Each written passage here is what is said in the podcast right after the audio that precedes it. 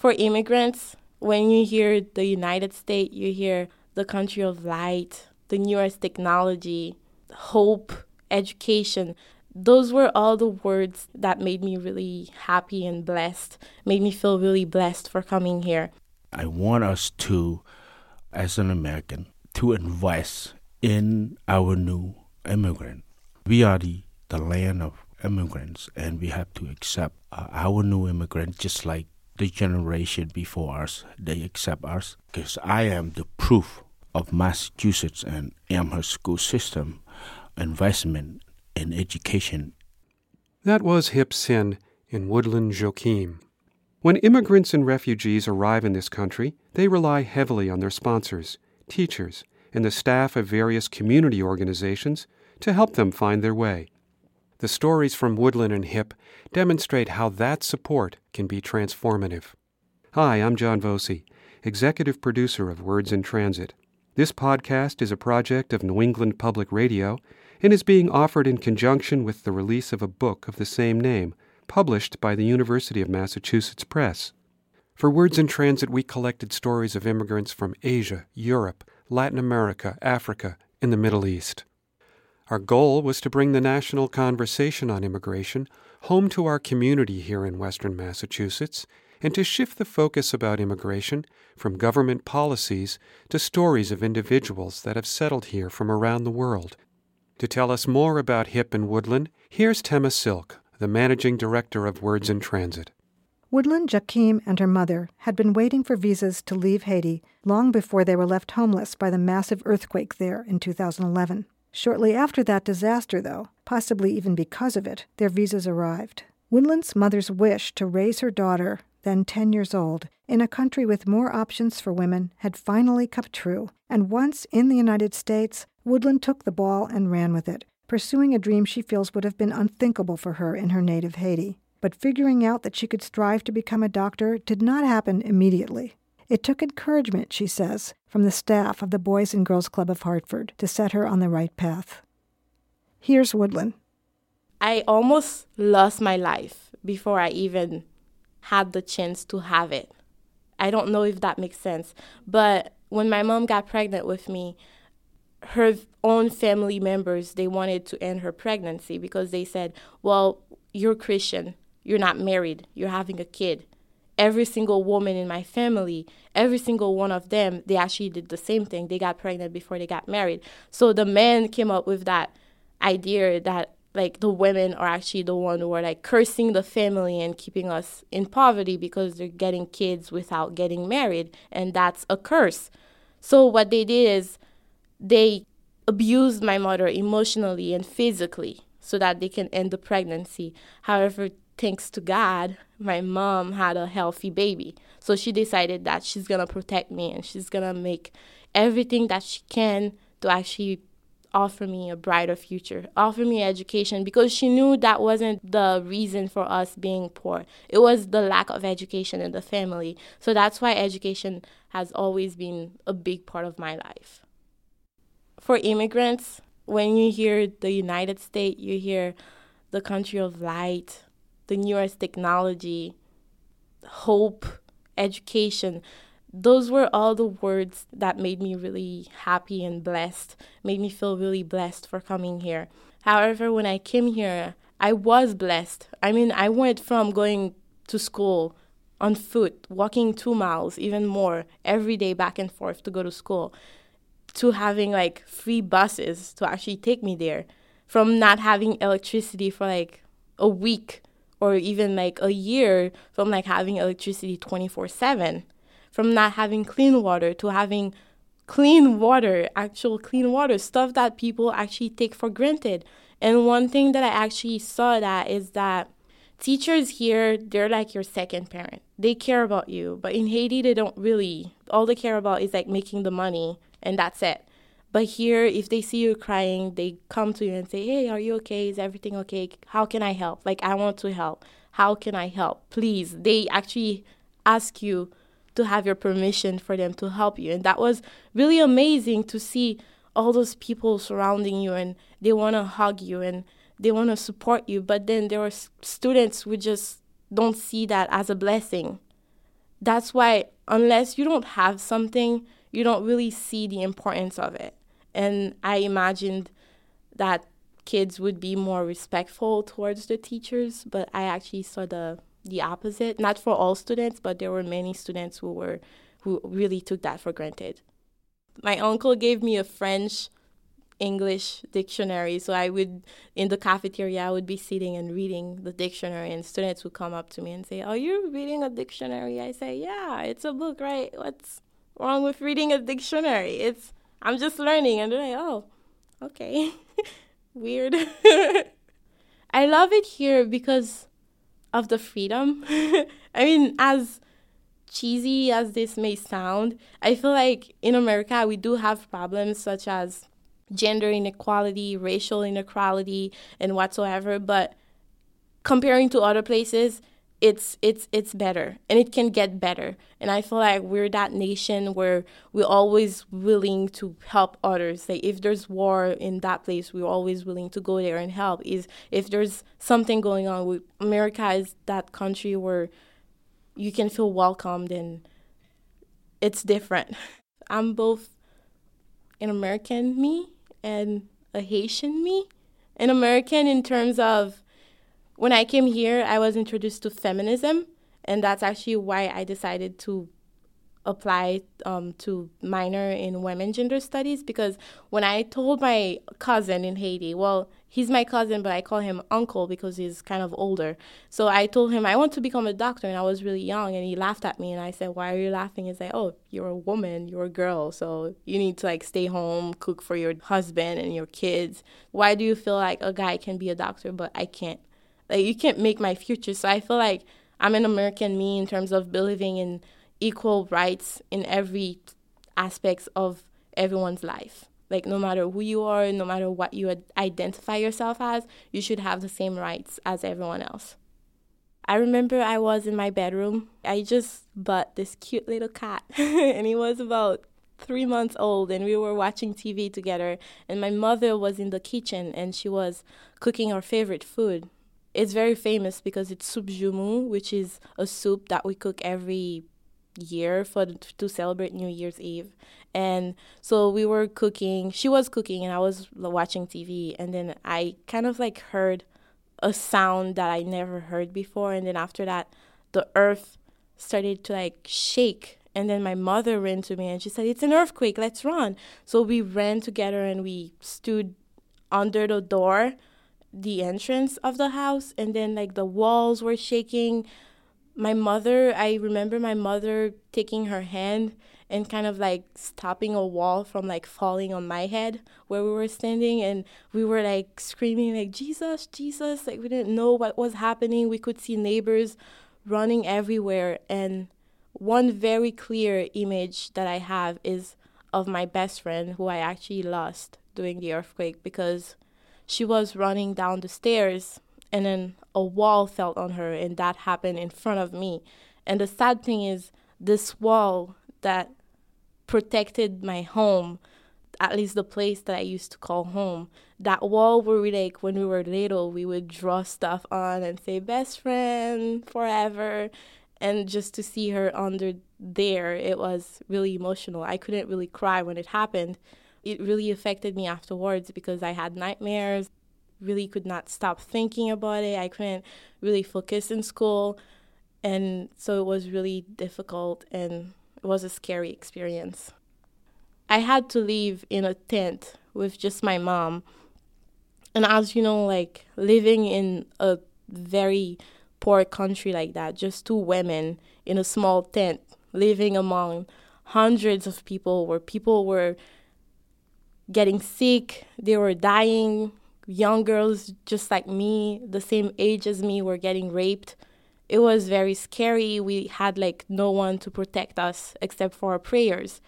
We were dependent on God. That was our only hope. And I remember during those nine months, my actual only hope for a brighter future was actually going to school. Because knowing that school, my high school was the only place that I could go to where like the buildings were still standing. There were still walls to protect me. There were people around me. That gave me hope. That told me that, okay, there's still hope for a brighter future. So I went to school every single day, just knowing the fact that there's still a place for me to go and actually learn and prepare myself for the real world. That was Woodlyn Joachim. We'll now hear from Heap Sin. At the age of 11, Heap and his family, having survived the Khmer Rouge regime, decided they could no longer live in their native Cambodia. But the new government there was hostile to anyone trying to leave. Their escape was harrowing. Over several days and nights, the family made its way to a squalid refugee camp in Thailand. During the decade his family lived there, Heap never attended school. So he assumed there'd be no way to make up for all of his lost schooling once his family arrived in Amherst, Massachusetts. But their sponsor told him otherwise and helped him enroll in the local high school in his early 20s. Several degrees later, Heap now describes himself as living proof of the great investment Massachusetts, and Amherst in particular, makes in its immigrants. Here's Heap's story.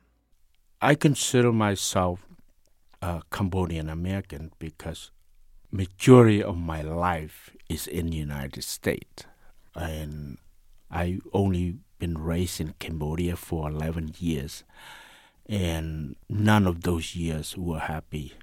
It were war, were you know fighting all the time, atrocity. That's all we saw. But we come here, we we have memories, but uh, we able to suppress those uh, atrocity um, and continue with our life.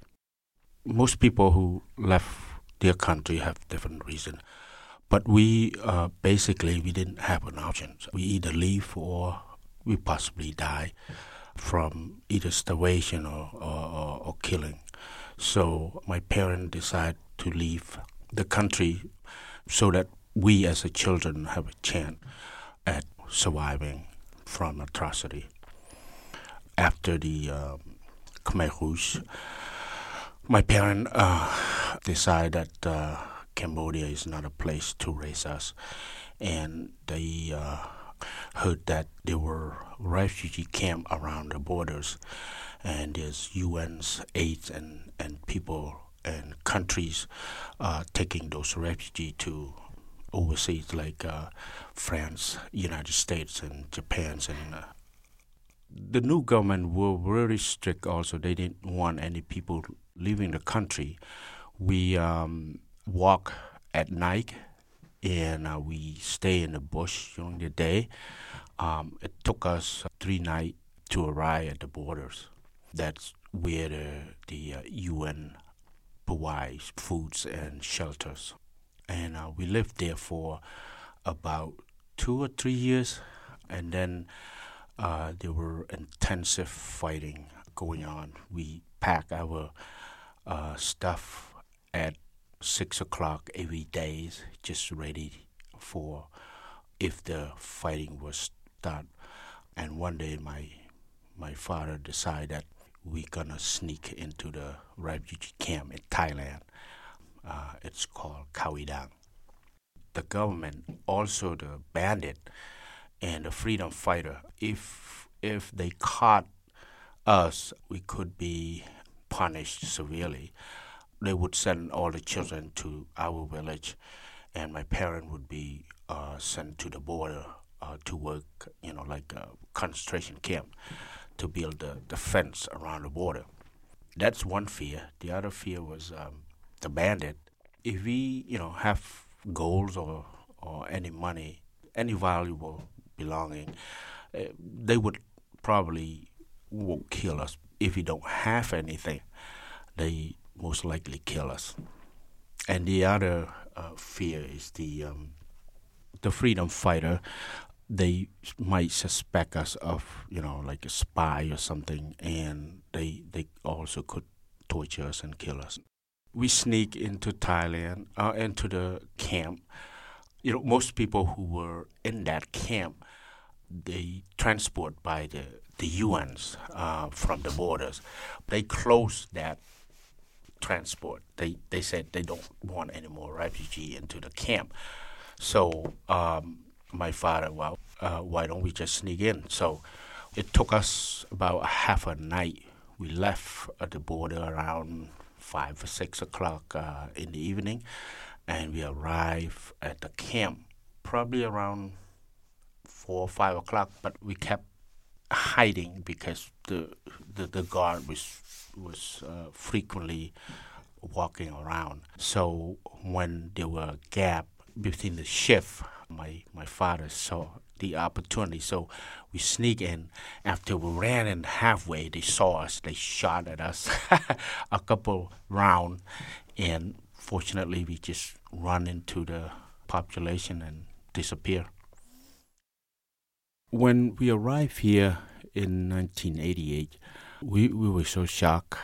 We totally lost. We don't know, you know to go places, even the market, uh, supermarket to buy food or find job or anything.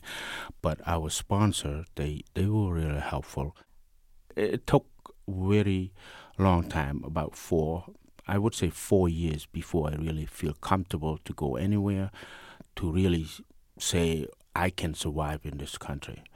So fortunately, we have the system uh, that could help our new arrival at the time. Uh, my my first and second year, I, I was really lost. Everything so new, the language, the system. We were farmer. I never went to school uh, in Cambodia, uh, so learning a new language such a big task. Uh, not to mention finding a job, but because we have a system, um, and I hope that we we continue to invest in our new immigrants because I am the proof of Massachusetts and Amherst school system investment in education in uh, new immigrant. In my life, I would never imagine that I have opportunity to go to school. You know, not to mention the university, but I had that opportunity. I'm very grateful that my, my sponsor brought me to enroll in school. They asked us what we want to do. I say, well, if I could, we want to go to school. I was uh, 23, 24 maybe when I graduated from high school. And then, fortunately, I have uh, a woman who worked at the uh, Asian Center at UMass. She, uh, you know, one day I got out of high school and it was my senior year. She asked me, What you want to do after high school? I said, Well, find a job. And she was like, Don't you want to go to college or, or advanced education? I said, Yeah, but uh, I don't have money. But she said, Well, let me help you. And I said, Well, thank you. And she guided me through financial aids, all the applications and, and things. And finally, I got accepted to UMass. And um, for normal people, they graduate in four years. But um, I was so smart, it took me six years to graduate. I'm very grateful, you know, to be here. And I want us to, as an American, I consider myself as American, to invest in our new immigrant. I mean, we are the, the land of immigrants, and we have to accept uh, our new immigrant just like the generation before us. They accept us, and we have to accept our new generation of immigrant also. That was Heap Sin. We also heard from Woodlyn Joachim. To see photographs of both Heap and Woodlyn, and to hear all of the Words in Transit interviews, visit our website at nepr.net where you can also learn about upcoming Words in Transit events. You can also contact us if you'd like a Words in Transit presentation in your community. To see additional photographs and to read transcripts of all of our interviews, see the Words in Transit book, available from the University of Massachusetts Press. Proceeds from the sale of the book benefit the Words in Transit Immigrant Scholarship Fund at Holyoke Community College. You can also find information about all of NEPR's podcasts at nepr.net or on iTunes. Next time on Words in Transit, leaving Iraq. ISIS began to kill most of the English teachers there in Diyala province because they speak they speak the language of the infidel. That's Fuad Aboud. We'll also hear from Samir Khalil. Both men escaped the war in Iraq. Next time on Words in Transit. The managing director of Words in Transit is Tema Silk. The producer is Kathleen O'Keefe, and we had help in this podcast from Sara Redigieri. I'm John Voci. Thank you for listening. Words in Transit is a production of New England Public Radio in collaboration with the Copeland Colloquium at Amherst College.